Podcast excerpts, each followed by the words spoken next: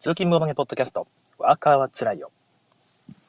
はい、今日はですね、2018年の3月28日水曜日の朝の配信となっています。はい、えー今日ですね、まあどうでもいい話からまた始めますけども、朝、全然自分忘れていたんですが、アップルのイベントがあったみたいですよね。えーボードゲーマーがボードゲームをするときに一番使われているだろうボードゲームでデジタルでボードゲームをするときに一番使われているだろうデバイス iPad ですけども。いや iPhone とか使ってる人もいるのかな、はい、iPad の新作が出るとですね私大体チェックするんですよね、まあ、自分も iPad を何台か持っていますし、えーまた新しいのが出たらそれは一番ねボードゲームに使えるんじゃないかというような視点で見てえいつもチェックしているんですが、今回のは Apple Pencil にその廉価版の iPad が対応したということで、まあ、がぜ注目しているというか、まあ、買うぞという気満々です。もともと Apple Pencil っていうのは iPad Pro にしか対応してなかったんですがね、またこれが高かったんですよね。もともと iPad Pro はでっかい iPad っていうのがあって、まあ、そのちょっと高いやつを使うと、その Apple Pencil 使わないとそのでっかい画面を、まあ、有効活用できないだろうということで、えーペンに対応してやっていたわけなんですが、まあ、結局ペンは Apple ペンはペンシル良いと、ねえー入力するのにやっぱり適してるねということになったんだと思いますよね。えーもともとスティーブ・ジョブズは、えーね、タブレットにペンなんてものを使うなんてダセえと人間にはねこの指があるだろう指を使って、えー入力すればいいのさみたいな感じでこうこう煽ってですね 売り出したものがあ最初にあるのでどうしてもそのペンっていうのは邪道みたいな感じになっていたんですけども結局やっぱり紙みたいなデバイスに何かを入力するっていう時に一番シンプルなものは、ね、古来から使われているペンというデバイスだったということなんじゃないかなと思います。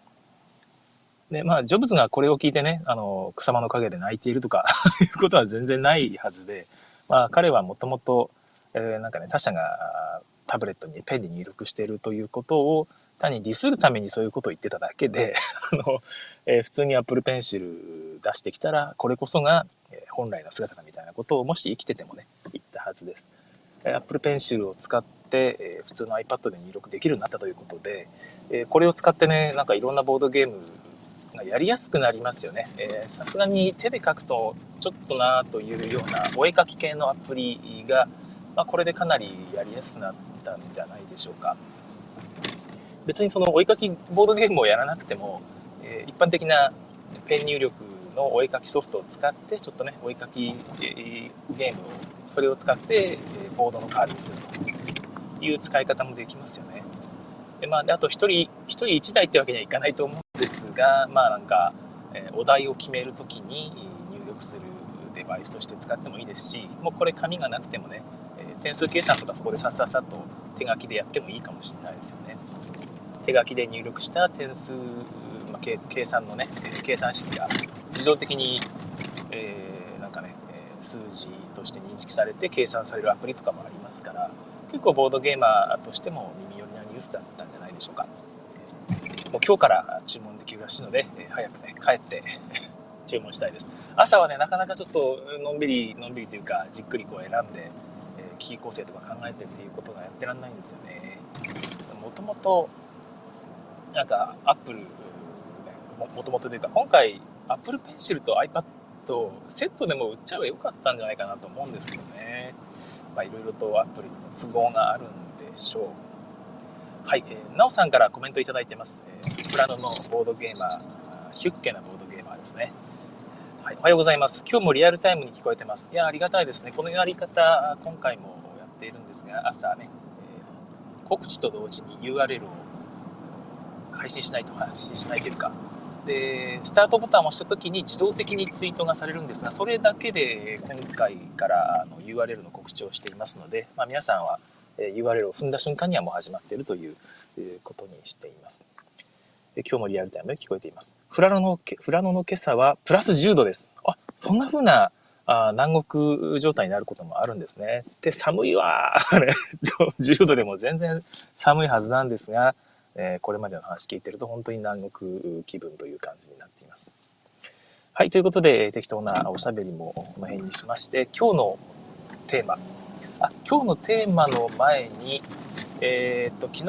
ホビージャパンから、あれが、パルサー2849でしたかね、えー、数字の4桁間違ってる可能性がありますけども、えー、が、日本語版が出るっていう発表がありましたよね。ちょっとびっくりだったんですが、あ、これそうか、ホビージャパンから日本語版出るんだと思って、前々から分かっていたんでしたけどね。知りませんでしたけど、清水さんがね、えーと、エッセン新作のまだルールだけが出ていた頃に、えー、これ期待できてるんじゃないの？と言っていたんですが、あんまりその後ね、話題にならずにわっていたゲームなんですよね。でも、ボードゲーム利益見ると、えー、7.8でしたっけね ?7.6 だったかな、まあ、十分な高評価がついているゲームで、で、一応私も軽くルールの最初の方読んだんですけども、まあ、なかなか面白そうなゲームだったので、一回遊んでみたいなと思っています。でも今ね、ちょっと重げを買ってもなかなかやる機会がないことがだんだん分かってきたので、最近は重げをね、あんまりもう買わないんですけども、まあ、そんな感じのボードゲームです。ヘッドラインでした。皆さん買いますかね？パルサー。どうなんですかね？買ったらぜひ感想教えてくださいね。お、おと、なおさん、このタイミングでトルキンの日本語が流通するのも気になります。え、エンゲムさんでしたっけ？えー、違いましたっけ？えー、ドッカーが日本語化するんですよね。えー、なんかあの、なんだっけ、えーと、新西暦の暦がね、歴史の歴じゃなくて暦に、えー、ちゃんと変わるのかと、ボビージャパンが出したやつはね。あれは痛恨のということで、ボビージャパンでしたっけ？だったかな？アークナイトでしたっけね？えちょっと忘れましたけど、まあ、その日本語版が過去に1回出た時はそれになっていたんですが、え契約が切れたんでしょうかね？3大体3年5年ぐらい、え再販しないでままにしておくと契約自動的に切れますよっていうのが大体の契約なんですよね、最後に再販してから何年以内何年間はライセンス有効だよみたいな感じだったと思いますという感じで他の会社がね、えやりますよってことを出したのかなソルキン面白いからね、どんどん出していいと思うんですよね。私もただ持ってるけど、なかなかできないっていうのがどうなのか。あの、私期待してるのは、日本語版の拡張出てほしいですね。えー、ぜひ、そこも含めて多分視野に入れてらっしゃる気がするので、拡張も一緒に出してほしいなと思うんですが、果たしてどうでしょうか。今一緒に出したら同時に全部売れるんじゃないかな。どうなんだろう。はい、私ちょっと知らないんですけども、どういう風な感じになってるんでしょうかね。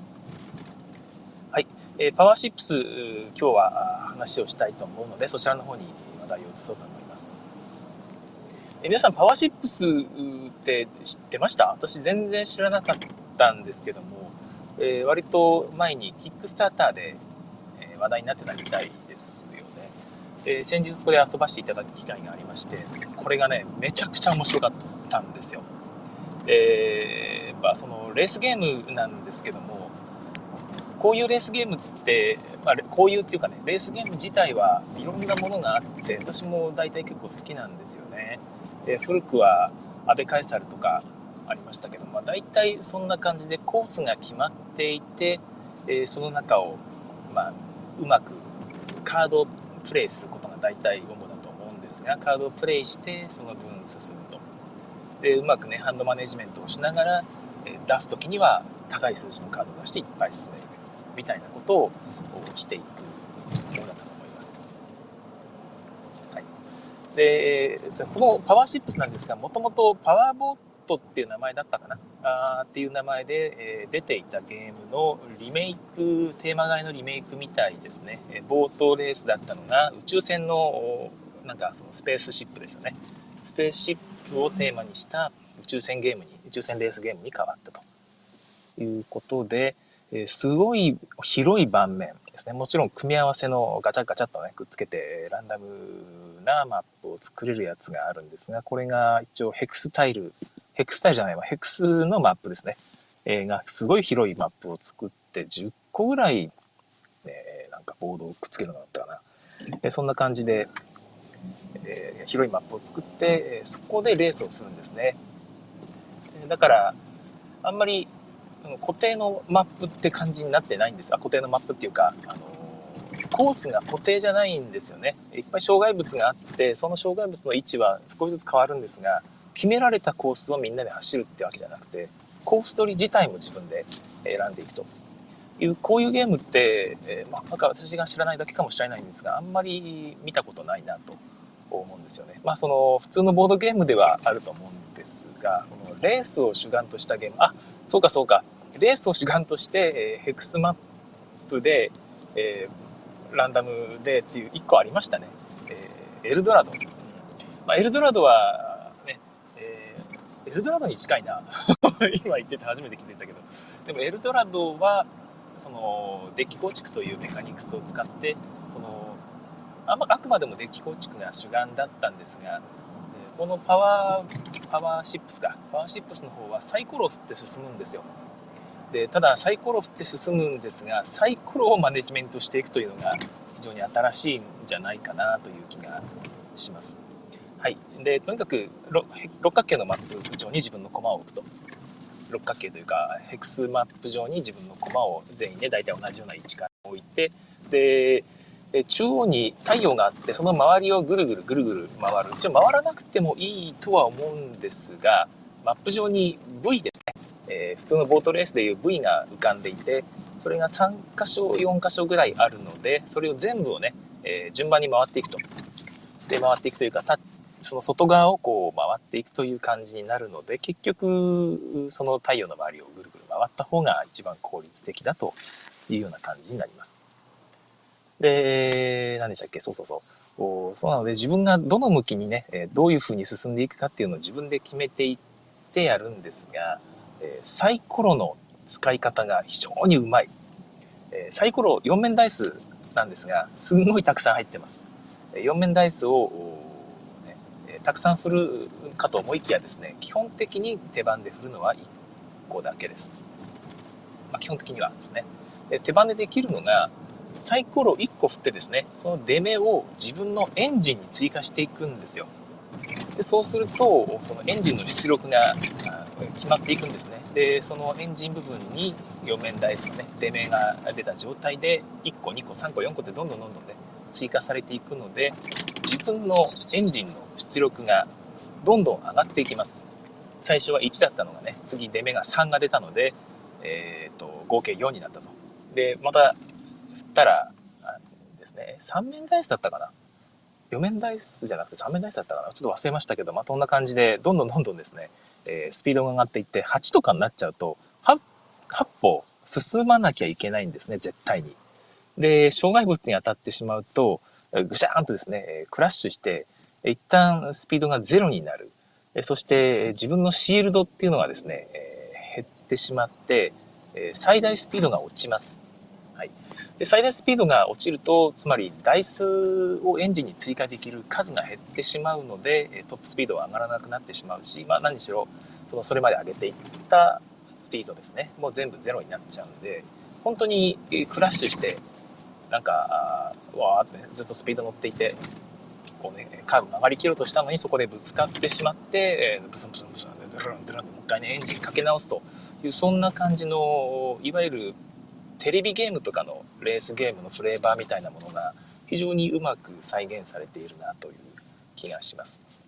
だから現状のスピードならば一気にあそこまで行けるから、ね、そこで方向転換して方向転換っていうのは自分のね手番の前にサイコロを振る前に60度だけ右か左にね曲がることができます。もちろんまっすぐ行ってもいいですがそうするとね行き過ぎてしまうとかこのままでは曲がれないとかですねもしくは、ここ、ここまでしか行けないんなら、右に曲がると、えよくねえよってね、障害物に当たってしまうよ。もうちょっと行ってから右に曲がりたかったなとかですね、そういうアクシデントが結構起こるので、そこでどうするかですよね。えー、ダイソーを必ず追加しなければいけないわけではないので、え現状のスピードのまま、えー、なんつうか安定してね、え先を読んで動くこともできます。だからここの、お、ちょうどいいスピードになったと。ここからは台数を振らずに、えー、何ね、方向転換だけで、え現状のそのエンジンの状態でうまくこういけば、ノーリスクで最短コースいけるぞみたいなですね、そういうことがあったりするとすごく嬉しいですよね。えもしくは、ここは最大スピードでと、ね、突っ走るぞって言って、サイコロ振ったらね、出目が4とか 3, 3が出てですね、やったこれでさらにスピード追加だみたいなことをしていくと、他のプレイヤーがそんなスピードで大丈夫かってなるんですよね。で、え、なんで？って言ったら、だってそこ、それ以上行ったらぶつかるよって、ああ、しまったみたいな、えー、ことが起こったりもします。え非常にね、面白かったんですよね。えー、そうそう、ちょっとここでまたコメントをご紹介しますね。えー、ヒロシアンさん、ツォルキンの話ですね。エンゲームズから告知ツイートがありましたが、画像はホビージャパンのものですね。うーん、ああ、そうなんですね。ホビージャパンがまた出すということなんですね。別にライセンスが変わったわけじゃなくて、ホビージャパンがもう一回出すかもしれないねと。エンゲームズさんが自分でもし出すんならね、わざわざホビージャパンのものを出す必要ないですよね。多分ホビージャパンさんがもう一回再販するってことですね。はい。ぜひ日本語版の拡張も出してほしいと 思います。はい。なおさん、えー、パワーボートのリメイクの話は、テンデーズ TV の中で田中間さんが興奮して話してました。あ、そう、そうでしたよね。確かなんかそんなのを見た記憶があるな。田中間さんはパワーボートが好きみたいです。うん、いや、あれは、あの、好きになる理由がわかるな。やったことありますか皆さん。どうですかね私、この手のレースゲームの中で一番好きだと思います。うん、結構、その、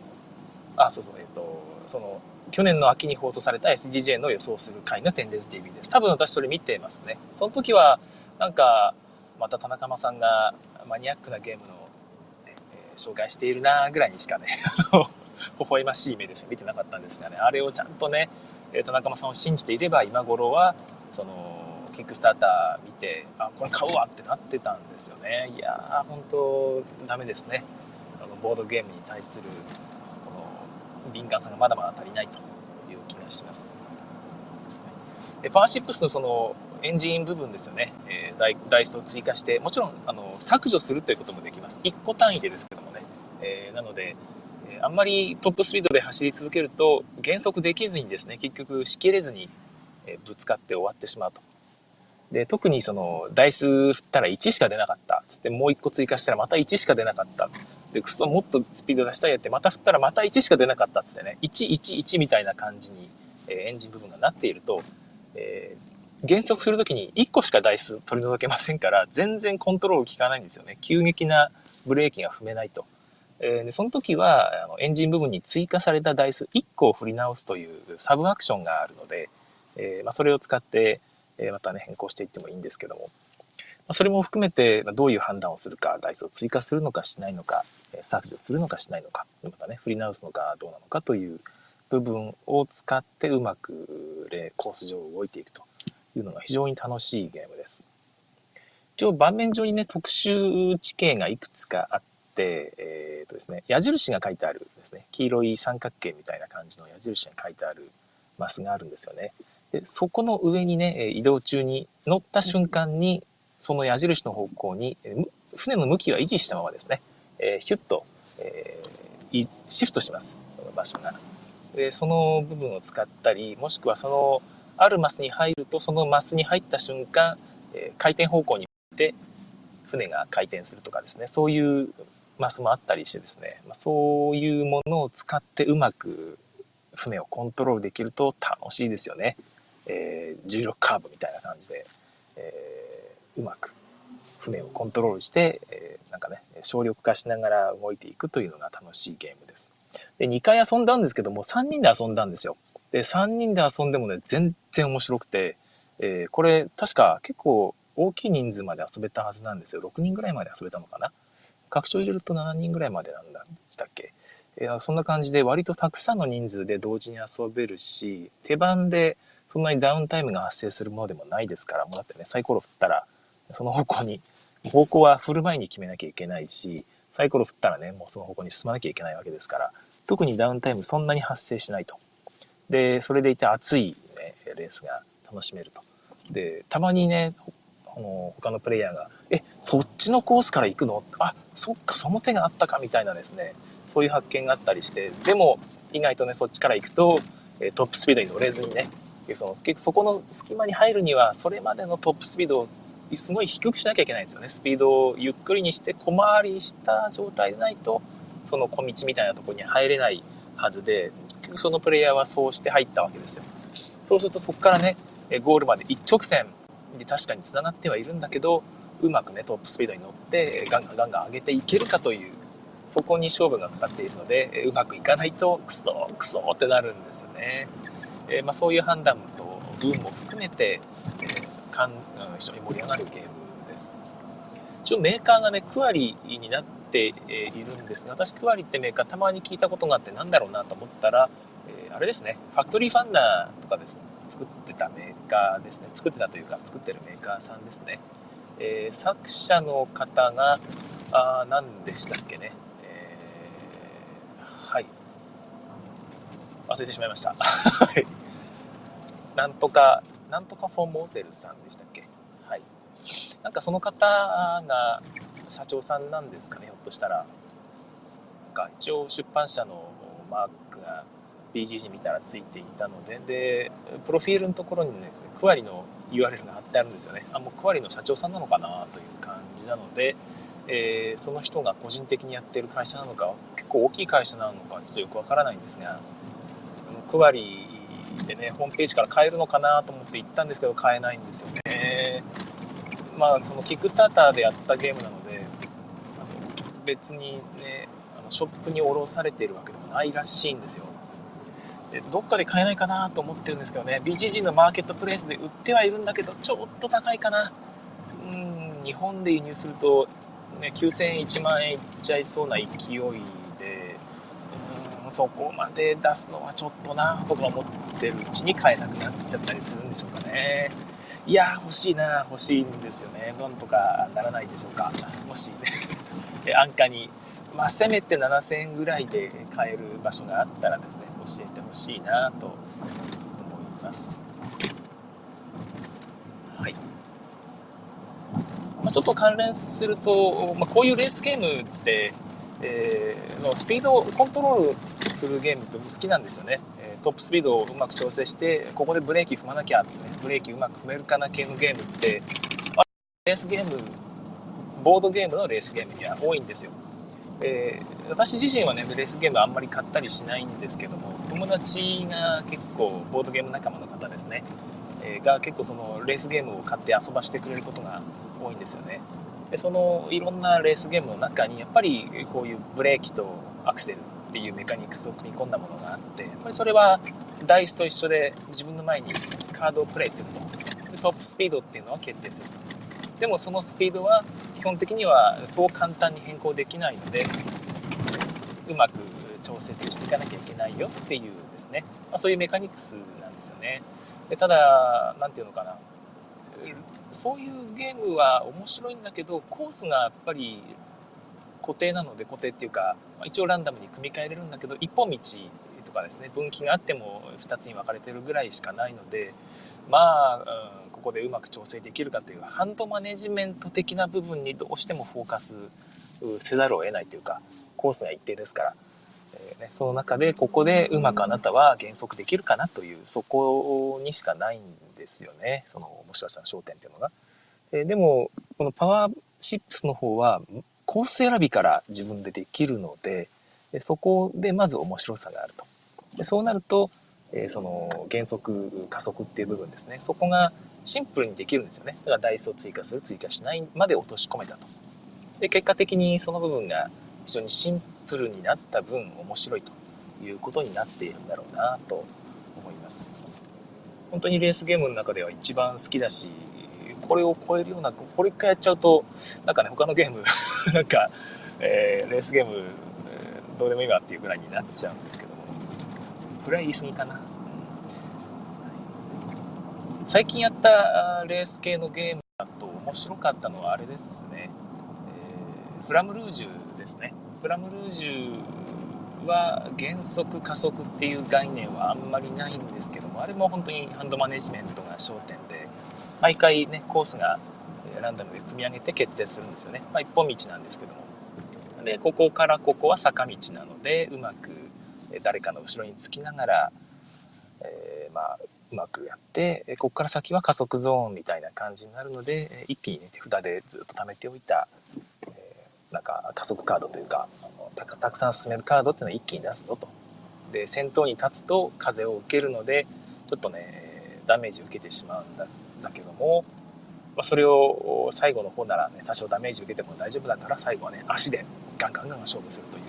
あ、そんな感じの自転車レースゲームなんですが、その雰囲気がすごく出てる良いゲームですね。ああいう形もやっぱいい、すごくいいんですが、やっぱりそのハンド、さっきも言ってるように、ハンドマネジメントっていうのがになってくるので、ちょっとその遊びづらいというか、遊びづらいっていうのは難しいゲームになっちゃうんですよね。で、難しいゲームになればなるほど、本来のレースというテーマから少しずつ離れてくると。そのハンドルマネジメントは面白いけど、なんか自転車レースをやってる、いや、フラムルージュはすごくいいゲームです。うん、フラムルージュはすごくいいゲームだし、電車レースゲーム、レースをやってる感じはしてるんですが、何しろ、もうちょっとシンプルにレースを楽しめないかなって、こういうね、えー、加速減速とかのジレンマを残しながらってずっと思っていたのをうまく再現されたなというのがこのパワーボートじゃないわ。パワーシップスでした、はい、そんな感じのゲームですね。はい。えーと、なおさんからまたコメントいただいてます、えー、僕もいつもの極物を紹介する田中間さんだなと、えー、ゲームの内容よりも田中間さんの極物熱を楽しんでました。はい。自分もなんですよね。てかそのなんとなくそんな感じのの盤面みたいなものがあって、えー、RS ゲームだなっていうのだけしか覚えてないんですよね。で田中間さん、極物じゃないんなら、極物じゃないって言ってください。勝手な話ですよね。えー、田中間さんは常に極物だろうとなんだろうと面白いゲームを紹介されてるはずなので、えちゃんと真面目に聞かなきゃいけないですね。はいえー、今日はパワーシップスをご紹介しました。でなんで紹介したかというと、他の人がね、海外から買えるよって情報がもしあったらですね、えある程度の安価な、え日本円で送料トータルで7000円ぐらいで 買える場所があったら 教えてください。相乗りも歓迎いたします。でそのことが言いたくて、えー、言いました。なんかね、ボードゲームギークを見ると、なんかなんとなくその再販されるっぽいのかなという情報があったりもするんですけども、ちょっとわからないんですよね。一回区割りというか BGG で作者に問い合わせてみようかな。なんか船から1個持っていたいゲームだなという気がしました。はい、今日はこんなところでパワーシップスで、十分時間をちょっとだらだらね、え、間延び感が少しありましたけども、えーま、これで終わろうかなと思います。はい、え、3分ぐらい時間ある感じですよね。えー、っと、前回ご紹介した内容、前々回か、ザ・マインドですね、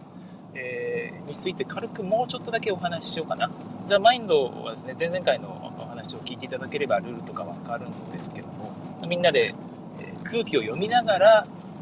1から99までカードを出していくと。まあ、1から99までっていうのは全部のカードが配られるわけではなくて、手札がね、最初は2、3枚ぐらいからスタートする。最初1枚からスタートするのかな、レベル1は。それも含めて出していくんですが、とにかく順番に出さなきゃいけないから、そろそろ23を出してもいいかな、みたいなことを、無言、全員無言ですからね、え、無言で、え、みんなの顔色見ながら出していくんですよね。そしたら、うわぁ、ちょっとそれまだ出してほしくなかったっていう感じで、その瞬間ペナルティが1ポイント、え、受けてしまうみたいな、本当に空気読みゲームなんですよね。追加で話したかったことって何かというと、この空気を読む、他のプレイヤーの動向っていうのが本当に空気しかないんですよ。空気っていうか本当に経過時間しかなくて、えー、まあ、無言でやらなきゃいけないんで、ジェスチャーもなしですよね。で、目配せとかも多分ダメなんですよ。で、こういう空気を読んで、じーっとこう耐える。下手したらね、1、最初に5が出た後は全員手札の内容がね、85とか72とかだったりするかもしれないじゃないですか。そしたら、どれぐらいの時間、その沈黙を過ごせばいいのかっていうのがですね、えー、わからない、ね。そろそろなのかと。誰も出さない。5の後誰も出さない。もうとっくにね、30出すような時間は終わってると。これはひょっとして今50ぐらいなんじゃないか。50すら誰もないの？そんなバカなっていうですね。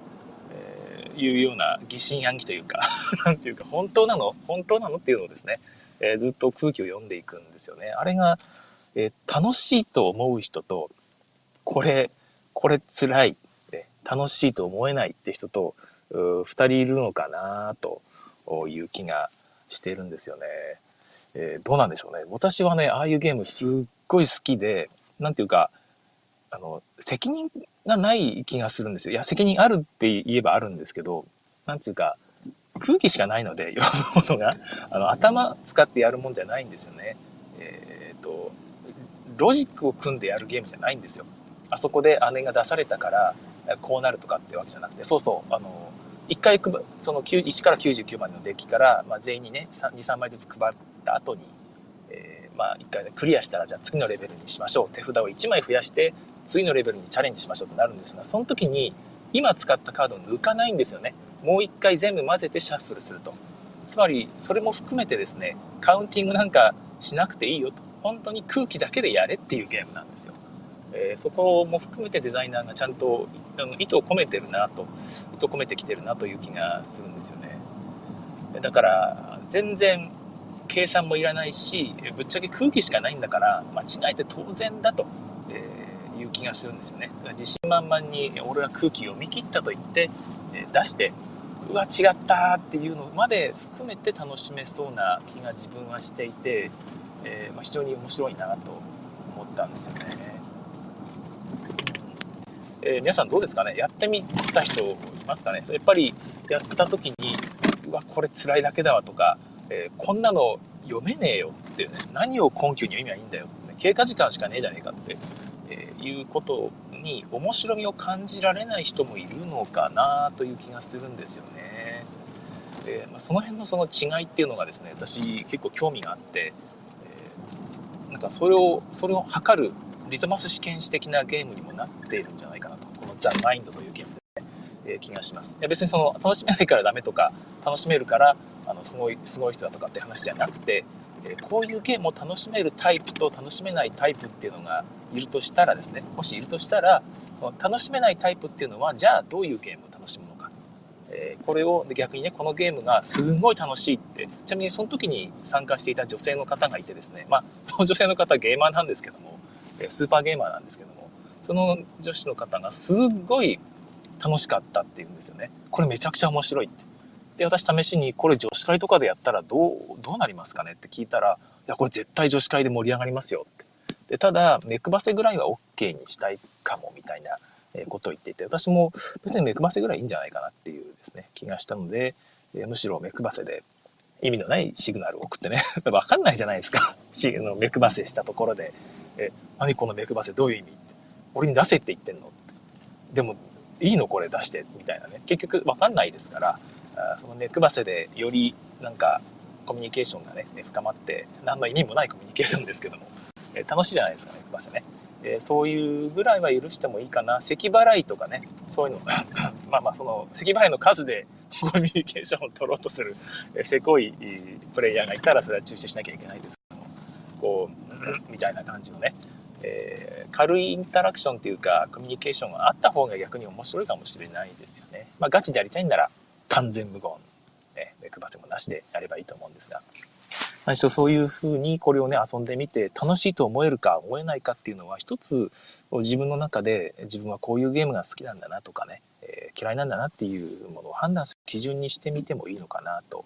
いう気がします。ザ・マインドちょっと欲しいですよね。でちなみに作った方はね新人の方なんですが NSV が発掘していた方なんですかねでこの後これハトさんに遊ばせていただいたんですがイリュージョンというまた同じ NSV 同じ作者のゲームを遊ばしてもらったんですよこれがねまたすっごく面白くて、えまたね明日以降、まあ、明日ぐらいに話すかもしれないんですが、えご紹介したいと思っています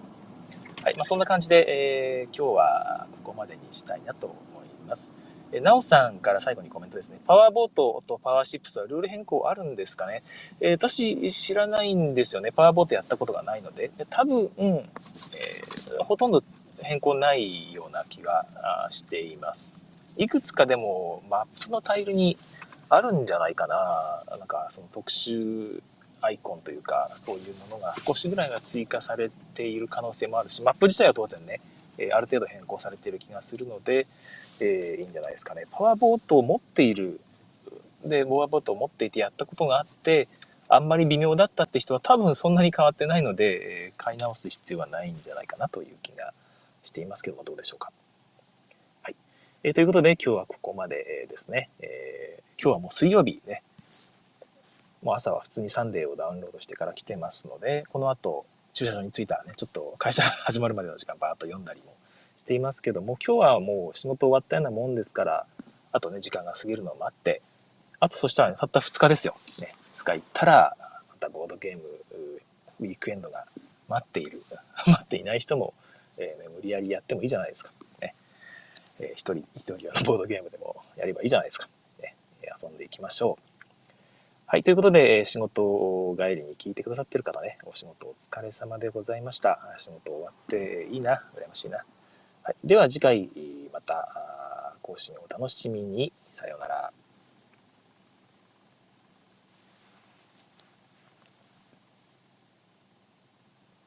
はい、えー、ここからはおまけの時間となります。えー、今ね、ライブで聞いてくださっている方向けに、ちょっとバッファーとして、えー、最後の終わり部分を調整する目的で3分間ぐらいのお話をしていますが、えー、例によってね、一回ここで話す内容を決めてないんですよね。なんかあったかな、ネタとして。うん、特にないですよね。うん、ボードゲーム最近あんまりできてなくてですね、なんか、その友達とよく遊ぶんですけど、その友達ってチャガチャガゲームズのメンバーですけども、チャガチャガゲームズのメンバーと近くの人と夜中に集まったりするんですが、最近麻雀がまたね ちょっと流行り始めて、麻雀をやっていると、ボードゲームをやっている時間がちょっとないということで、まあね、麻雀も面白いんですよね。えー、何なんでしょうね、あれね。ただ麻雀って、なんていうかね、新、新しい人、麻雀これまでやったことないよという人に、今から教えるってなると、どうしても、いや、めんどくせってなっちゃうんですよ。いや、その教えるのがめんどくさいじゃなくて、教えられる人が、いや、もうそんだけ複雑なルールいいわってなってしまいがちなんですよね。で、いくつか、そのめんどくさいってルールを排除して、えー、何個とかできないかなって思っていてですね、一つは、不計算はもういらないだろうって僕は思うんですよ。確かにその不計算があるとゲームに深みが増したりすることもあるんですが私の感覚で言うとそこまでのレベルのものを自分はまず求めてない不計算によって点数がね、えー、ちょっと3000点ぐらい変わるとそこの勝負で勝った負けたっていうのはそこまでのものを自分求めてないっていうのがあってまず不計算いらないんじゃないかなと。で点数も普通にね、えー、イーファン1000点、ね、リャンファン2000点ってもうもう固定にしてしまって、えー、3ファンだけ、えーまあ、4000点じゃなくて3900ってねちょっとフレーバー残してもいいですよね。ザンクって痛いですからね、えー、っていう風にしてやってもいいしもう面倒下がったら4000点でもまあいいんじゃないかな。はい。そんな感じで点数はなんとなくフレーバー残しつつシンプル化していってえっ、ー、となんか変なね、えー、食いたんなしとかあとはなんだっけあの先付けとかね後付けとか勘先とか妙なルール一切なくしてですねあれもそもそもおかしいルールですからあんなあんなルール別にいらないんですよ。なんか誰かイチャモンつけたようなルールもいらなくてもうシンプルにシンプルに分かりにくいルールは全部なくしていってやればいいんじゃないかなと思うんですよね。パオとかはどうなんだろうな。それもいらないんじゃないかと思うんですけど。あとはなんかですかね。あの最初に4つ同じ風牌が切られると風牌っていうか同じなんていうんですか東西南北のあの牌がね切られると場が流れるとかあんなのもいらないですよね。もう一回仕切り直す理由がわからないですよ。あんなのちょっとなんか縁起が悪いからってことらしいんですよね発端は。せっかく牌を一生懸命積んだのにもう一回崩してやるとかバカらしいじゃないですかね。あとはなんかねマネマンとかえー、流し漫画とかね、くだらないルールも全部なくして、えー、どんどんどんどんシンプル化していって、押しやすく。一つネックがピンフなんですよね。ピンフがめんどくさい。えー、ピンフのルールもっとね、シンプルにできないかなと思うんですけど、どうなんですかね。薬杯にならない自杯なら役がつかないですね。えー、自杯なら頭にしていいっていうあのルールがね難しいんですよね本当のルールはシンプルで結局あのー、あれですよあの歩が、追加の歩が0の時だけピンフが成り立つというルールなんですよね。時にピンフだということで、結果的に形になるんですよね。全部積みあると。しまいますから、あの、付点がついてしまいます。で、両面限定なのも結局カンチャンペンチャンだとそれにねプラス2点の付点がついてしまうのでダメなんですよだから両面なんですよで結局いろいろとその風についてわからない人に教えようとすると街は両面だけだよ頭はその薬杯じゃない自杯なら OK だよってあれ結局火がつかないからですよねおよとかあない、まあそうですね、えー、泣きピンありかどうかっていうのはまた難しいんですが、泣きピンもありでもいいんじゃないかなと思うけど、さすがにやりすぎかな、どうなんでしょうね。はい。まあ、そんな感じで、えー、なるので、えー、ピンフだけがちょっとめんどくさいんですよね。あれは、もう最初は、なんか、頭は何でもいいってことにしてもいいかもしれないですよね。頭は何でもいいんだよ。いや頭は自敗ダメだよにしちゃえばいいのかな。シンプルに。途中から正しいルールを教えるいや面倒くさいか。どうなんだろうな。まそこがいつもネックでですね。あの人に麻雀を教えるっていう時になんかちょっとどうしようってなっちゃう。あとニコニコの点数ですよね。チートイストの点数どうすんのっていう。あれはリャンファンで計算すんの。いいファン50分だったらこのこうなるけどみたいな。ちょっとあれが不計算やらないっていう例のシンプル化にちょっとねネックになってくるんですがチートイツはチートイツでもう固定の点数ってしてしまってもいいかもしれないですよね。あれはこういう点数ですよっつってチートイツの点数っつって特別な点数にしてしまってもいいかもしれない。はい。えチューンを関したらちょっと筆不跳ねするよみたいなのももういらないいらないっすわ。まあ、そういう話をすると麻雀好きからそんなのは麻雀じゃないって怒られそうですけども。あ、ちょっとすいません。えー、どうでもいい話が長すぎましたね。えー、っと、はいはいはい。えー、な、おさんから、えー、僕も不計算で挫折しました。えー、イーファン1000点でいいと思います。イーファン1000点、イーファン1000点っていうのは、イーファンは1000点、リャンファンは2000点、え、サンファンになると4000、えー、8000点、2倍2倍になっていくので、まあそういう計算でいいってことですよね。え、リャンファン2000点、サンファン3000点、えー、スーファン4000点だとちょっと寂しいので、そんな感じで、ね、数ファン以上はもうね、漫画でいいんじゃないですかね。倍々になっていくよっていう感覚で、で、そこから漫画以上は1.5倍ずつになっていくよっていう感じでいいんじゃないかな。はい。そんな気がいたします。はい。で、なおさん追加で、オールグリーンやればいいんですよ。ね。オールグリーン面白いですよね。ちょっと勝負がね、つくのが早すぎてね、笑いに消化されちゃうぐらいなんですけども。そうそう、麻雀で言うと、また余計な話をして、あれですけど、スズメジャンっていうゲームを、えー、スゴロク屋さんが出しますよね。あれすごい気になってるんですよね。オールグリーンよりももうちょっと、えー、麻雀っぽく遊べるのかなという。あと、普通に灰なんですよね。え、カードじゃなくて灰なので、そこも期待しているんですが、ルールをちょっと知りたいな。どの辺まで簡略されてるのか、あんまり簡略化されすぎてると、ちょっと面白みがなくなってしまうので、どこら辺までね、簡略されてるのかっていうのは知りたいですね。子供とできそうなのもいいなという気がしますけども。はい、えー、ちょっと長くなってしまったので おまけ時間とかのレベルじゃないですね。普通に本編で話せばよかった。はい、ということです。えー、今日はここまで。さようなら。